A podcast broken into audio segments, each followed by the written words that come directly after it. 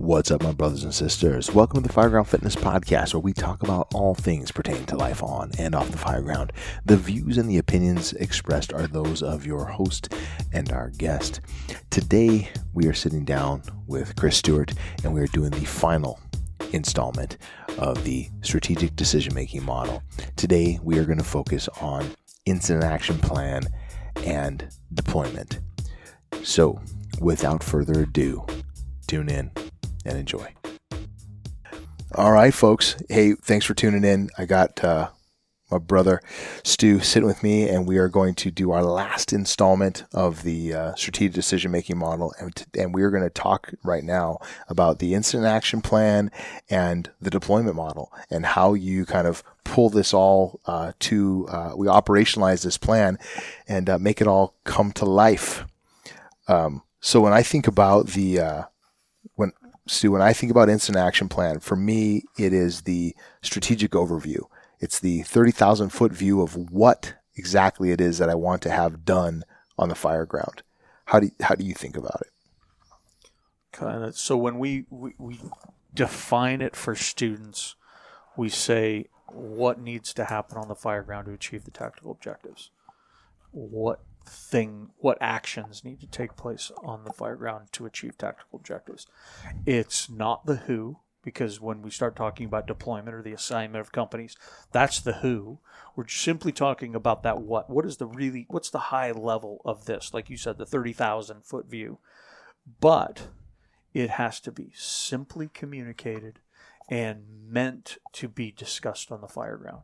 So if you're if this plan any plan that we come up with is overcomplicated um, uh, and you have to over describe it to make it work or ma- implement it and share it with somebody else, it ain't a good plan. Yeah.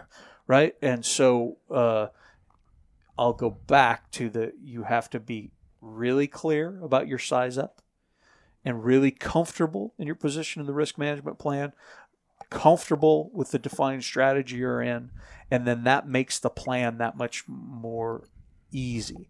The challenge with if you connect what strategic decision making teaches us or, or, or, the process it has for us, and we talk about the action on the fire ground, it's difficult because there is not a time and a place where the IC just stops and says, okay, now I'm going to give everybody my incident action plan. Stand by. It doesn't happen that way, right? Right. So where's the first place that you see the plan or the the the, the first makings of the plan is the on scene report or the initial radio report of hey here's here's here's what I've got here's the problem and here's what I'm going to start doing about it. And by the way I'm going to be command and this is the strategy I'm in. Right. And uh um and that's the first place. And then we start to see more of it as we, especially from fast attacking captains, so uh, company officers that show up at these incidents, we start to see it in assignments. So, uh, you know, command engine two, I want you to go here and I want you to do this. And and command engine three, I want you to go here and do this. And hopefully in that in those assignments, you're connecting it to the work that not only you and your company are doing, but what engine two is doing and what engine three is doing. You know, and it's connected to the tactical objectives. You know, engine one and engine two are here. We're working on fire control. Engine three, I want you to get an all clear on the remainder of this house, and uh, and check for extension. Uh, you know, over on over on the opposite end, and so that's actually a decent plan. That's you you've actually covered all the geographic parts of that. You've you're dealing with the fire, you're dealing with the all clear, and you've you've connected it to the resources that you have there or on scene or that you've assigned. So that's how it actually happens. And I I especially for uh, battalion chiefs, IC number two type folks I would like us to take more of an opportunity in, in a in the right moment at a fire to better communicate the plan. Is so and one thing that i focus on as a battalion chief or a shift commander or whatever role i show up at, at these incidents in the little red pickup is once the assign the initial assignments have been made and there's there's a pause or i have to create an opportunity for it i will get on the radio and transmit to the alarm uh, um, all right, we've assumed command. I've got everybody assigned. I have a large house. I have uh, two or three bedrooms burning. Um, we are working on fire control. I'm getting an all clear in the rest of the house. I'm really about worried about extension into the attic. And simply that communication of that plan, that high level plan, connected directly to the tactical objectives and what actually is happening in front of me should communicate to everybody who's either on scene or still coming, you know, what's going on. And uh, if I'm assigned, what part of the plan do I actually have and am I responsible for? And if I'm unassigned, what can I anticipate actually having to do based on that plan? Right. Based on if it gets bigger or worse or better or whatever. Yeah. So in our previous a couple episodes back, we talked about days ago. we talked about the leader's intent. And I think this, you know, when we start walking through the strategic decision making model, the incident action plan is really something that, as a command, whether you're a fast moving uh, incident commander on the fireground on mobile or you're uh, IC number two, this is the plan you have to think of through yourself. What am I trying to accomplish, right? I want to, you know, from a high level perspective, I want to contain the fire to the area of origin. Whether you are the first guy who shows up or the second guy, where, where's the fire at now? Right? I want to prevent it from extending to all the uninvolved portions of the structure. I want to effect rescue and I'm going to provide support work and try to stabilize this incident.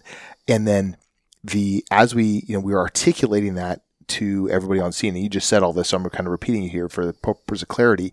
But now we start making assignments. That assignment needs to be consistent with what your plan is that you just articulated in your head, right? So, you know, for, or out loud, if right. you had that opportunity, right? Right. So if you have the ability to say that out loud to somebody, you know, obviously the initial assignment, right? We're taking a hose line to this location to contain the fire, and then I want you guys to check for extension, prevent spread, into the rest of the occupancy. And then I think it kind of goes unsaid, but we're, we're going to, we're conducting a search and rescue fire attack. So we're declaring this is what we are doing on this event. And that is consistent with our, our plan, which contains our tactical objectives, right? So which is rescue, fire control, and property conservation. So trying to address those three things, um, in whichever order they, you know, you can most effectively get that done, uh, is, um, is articulated in your plan as you start making assignments. So I think it's we get hung up on the we're, we're calling we're, we're calling this thing out. Okay, in you know when we're doing a, a, a testing process, for example, we say, hey, tell us exactly what your incident action plan is, and guys are like, hold on, I'm, you know, is that my deployment? What what are we getting at here? Yes, it is your deployment, but what what we want you to do is stop and think what are the big chunky things I want to get done from a from a high level. And it's almost the same every single time, right? It's I want to prevent I want to capture the fire where it's at, contain it, prevent it from going anywhere else. I want to rescue people, want to support the incident, you know, support those objectives with with support work and we're going to stabilize the incident by calling investigators and all these other little things that you're going to do on the incident to support it in the back end. Um, but we get hung up on that piece because it's not really it's a little bit disconnected from everything else we do in our strategic decision making process. So the plan the plan should have nothing to do with how. The plan should be what? This is these are the elements that need to happen and yep. it needs to be the application of it at this incident. This house, this apartment building, this mid-rise, this strip mall, this grocery store, whatever it is these are the things, this is what needs to occur in order for me to achieve the tactical objectives. Now, is there going to be stretching hose lines involved in that? Could there be supply lines involved in that? Could there be ventilation of some sort involved in that? Forcible entry in some sort? Yes, absolutely to all of it. But it's not germane necessarily to the to the strategic level plan. Right. It, it is it's all those things are going to happen inside of it in order to execute it. That, but that's the deployment part of it, right? That's the that is uh, that is who's going to do it, uh, and the task level is how are they going to do it. If I assign engine three to to stretch a backup line to the interior of a uh, I don't know, commercial strip mall occupancy because engine one's in there and engine two's next door checking for extension and the critical uh, exposure, then um, I want, uh, uh, I don't, there's a lot of things that are going to be involved in executing that. all I want to do is say the I, I need these things to occur, and how that happens is going to is going to happen at a lower level of this organization. I'm not going to articulate that in my plan. Right. Do if I want somebody to stretch a line into the uh, exposure to the east to check for extension and and to get it all clear, do I have the expectation that they are prepared to engage in a commercial firefight? Yes. And should be being prepared to engage in a commercial firefight involve a supply line? Most likely. Well, I'm not going to tell, I'm not going to talk about a supply line in my strategic level plan. I got it. Well, no, we're going to control the fire here. I'm going to have to get companies in these two exposures and probably on top of these two exposures to help manage uh, this check for extension and then getting it all clear here. And then once I can do that, I can then now figure out what is salvageable, and then I'm gonna I'm to assign companies to that based on that priority. That's a strategic level plan, and and we really need to concentrate on simplifying that as as as bosses and as uh, and as teachers and as the people out on the fire ground doing it because we, we, we tend to overcomplicate it. Listen, an incident action plan, the first time I took tactics and strategy um, from Dennis Compton and Doug Tucker in 1988, 89, something like that, an incident action plan was the same every time. Fast aggressive attack to the to the seat of the fire.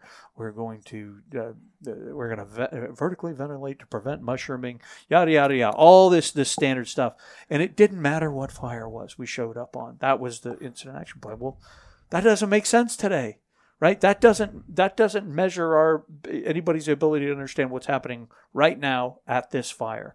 And so if that is our if that is our, our free standing incident action plan, well, and we show up and that's aren't the right tactics or that's not the right plan for this incident, we're likely putting ourselves in more dangerous position by doing that.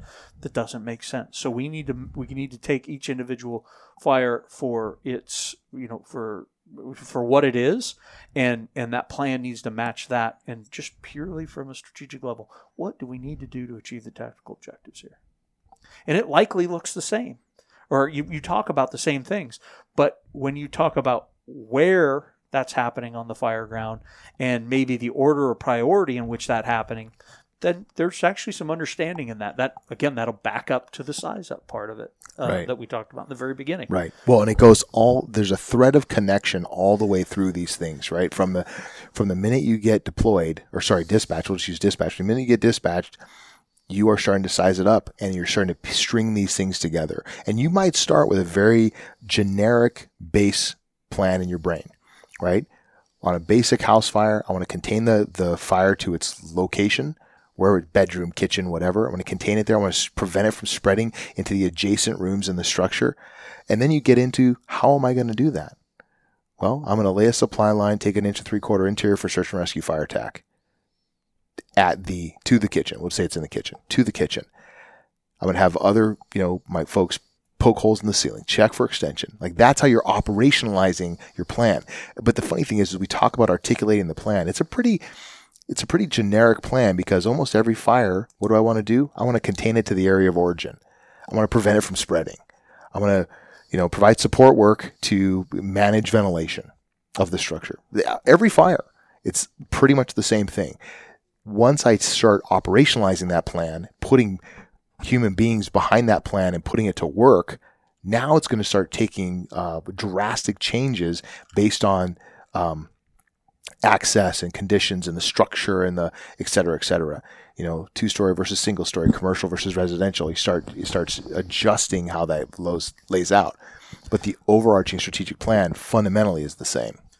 Yeah, so would the plan of Mrs. Smith's kitchen fire be very similar and very much uh, recognizable to the plan uh, to attack the fire in the lumber section of Home Depot uh, in San Jose, California?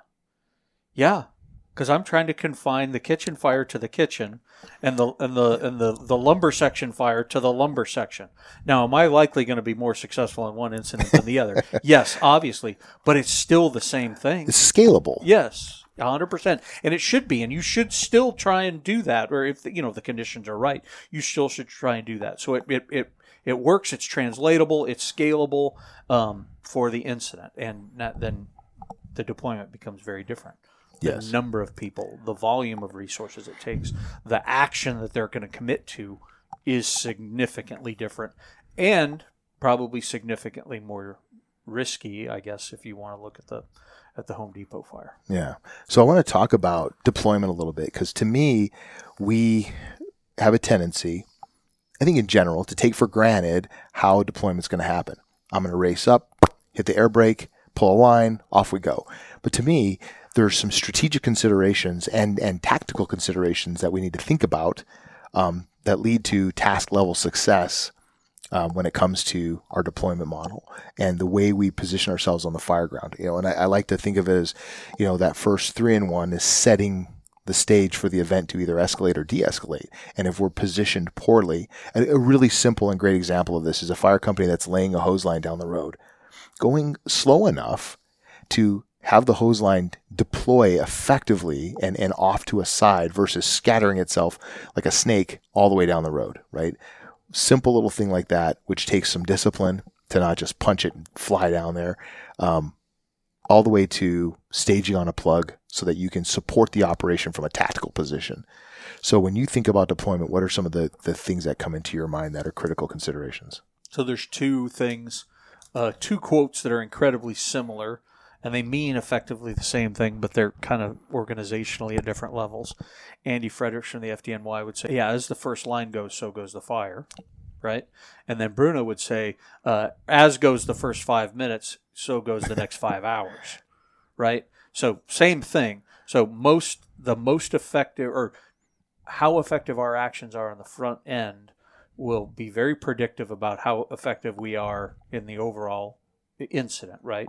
So the importance of getting that plan right, importance of sizing up appropriately uh, in the appropriate position of the risk management plan strategy before we get there, right? And then then the implementation of those actions. So if we don't I'll, I'll couch it this: there's a few different things that drive how effective our plan is. Is how how good we were in size up and how well we understood the problem, and the things that are associated with the problem, the building, the conditions, the life safety, all those things. If we are not, if if we don't have a good understanding of the effective capabilities of our companies and what is reasonable to ask them to do and what is not reasonable to ask them to do, how long it should take, how much help they're going to need, and um, the likelihood of success based on the conditions. If we don't get that, and you know we tell them to to to to, to do an extended 300 foot uh, stretch to uh, you know an apartment or two burning you know inside this complex. And 10 seconds later we're asking them "Ah, we need a progress report that's that that I that means I don't understand how how the time and the challenge it's going to take for them to get their work done. And the same thing if if you you're in a position where you need vertical ventilation and literally 30 seconds after assigning them you're you're asking for you know a can report you're you, there's a good chance that ladder captain's not going to answer you. Um, so those types of things, and then um, effective tactics. So the the effective assignment of the work is if I show up and I've got you know fifty percent of a house burning, and I uh, um, I need to make sure that I assign my lines, my hose lines, to positions that are gonna be most effective. And if let's say this fire, I've got I've got a fifty percent of a house burning, and that it was a back patio fire. It extended up into the attic. It extended into the living area of the house, and I have serious deal going on, but I do have space that I need to get an all clear in. Uh, that it's pretty critical, and I have the likelihood that that that somebody's there. They could be behind a closed door or whatever. So where I assign my my hand lines actually matters and I've got to know that I probably need to assign that the first hand line to that exterior part, that fire that started on the exterior, and then I need to assign lines to the interior to start to manage what's going on there. Because if I simply attack the interior portion and I've got the outside fire still burning to beat the band, I'm going to be way ineffective on the inside. And so I need to do this in the right place and in the right order. So there that's fire behavior stuff, that's tactical considerations. So if I'm not connecting conditions with uh, standard capability or standard expectations with some understanding of tactics, um, then my plan likely sucks. And uh, and am not getting the effective outcome that I want as quickly as I want. Um, so there's there's a lot to this. It's uh, there is some experience, but there's some education there too. Well, I love that you said conditions drive your actions. That goes right back to the whole point of sizing up the event is to make quality decisions on the fire ground um, that are that are relevant and pertinent to the incident at hand. You know, if you decide to, you know, if you're always just going to lay a supply and pull into three quarter for search and rescue fire attack, that is your go-to move, and you're not paying attention to what's actually happening on the fire ground you're going to be successful some of the time, but you're also going to find yourself absolutely underperforming on events that are over scale. So you pull up on a Home Depot that's got heavy smoke flowing out of it and you pull that move, guess what? You are going to be uh, unsuccessful. Yeah. right? Whatever that looks like. Hopefully yeah. that, un- that that lack of success involves you living. Yeah, but I think about the first, the initial attack, and like you know, so go, how goes the first five minutes, right? You've set that event up poorly, so your ability to be successful, and for all of us to be successful, is that first person on the fireground has to make some quality decisions based on what you see when you get there. So you really have size up becomes so important, and your deployment has to you you have to have a plan that's connected to your size up, and then your deployment has to match that plan in a, in a meaningful way, right? And if you bring the right amount of resources, you got to pull the right hand line for the right volume of BTUs and fire that you have. And, um, and, and I'll add, you need to bring the appropriate level of resources. So if you need a first alarm, call for a first alarm. If you need a second, call for it because your, your, your ability to mount the right attack is relative to the amount of assets you have. You know, and if you are in a small rural area, that sets you up in a very different way. And guess what? Your tactics have to match that. And um, you know, you think you need to be thinking about a uh, a strategic reserve or a tactical reserve on incidents, especially in our neck of the woods when it's thousand degrees outside. Right? You need resources to be able to rotate and safely manage uh, the work cycles over a longer period of time. So deployment is, you know, part of that is, uh, or sorry, that is a big part of deployment is bringing resources to accomplish the the task at hand. And uh, you know, brought up a really good point, which some of that is experience and some of it is training.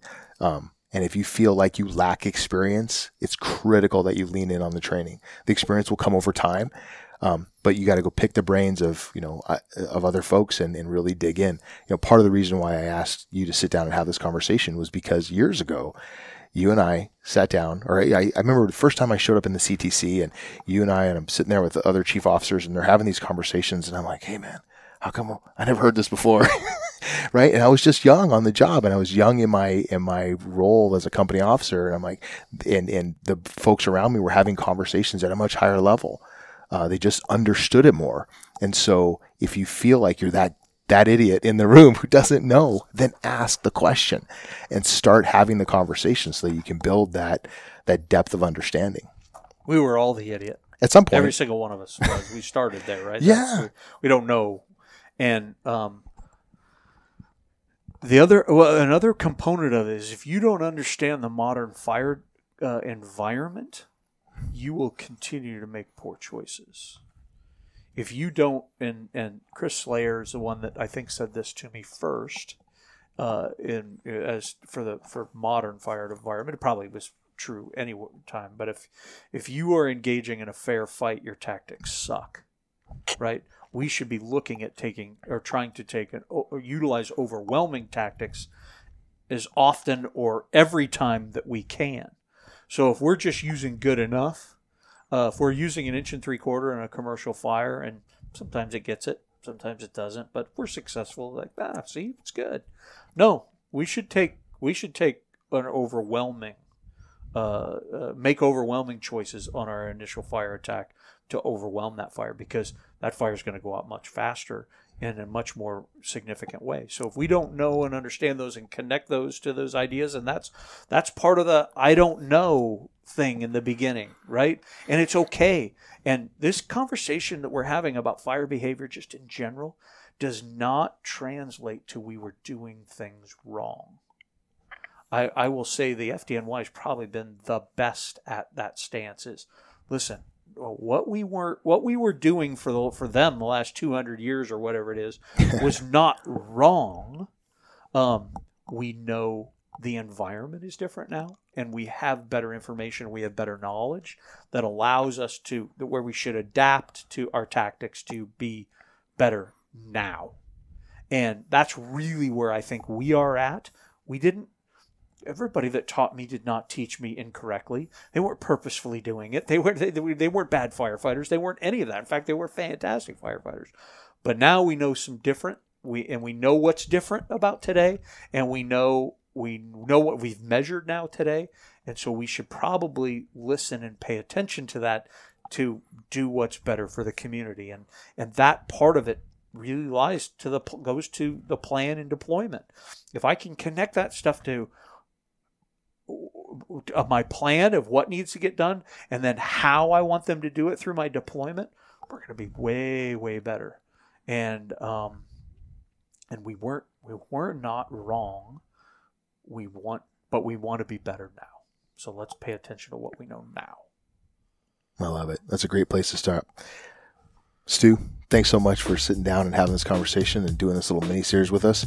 And um, you know, I think. Uh, if you're listening to this, you are truly engaging, and that's huge and so important. So, thanks for leaning in. Thanks for trying to be a better, more effective, more professional firefighter, and uh, keep getting after it.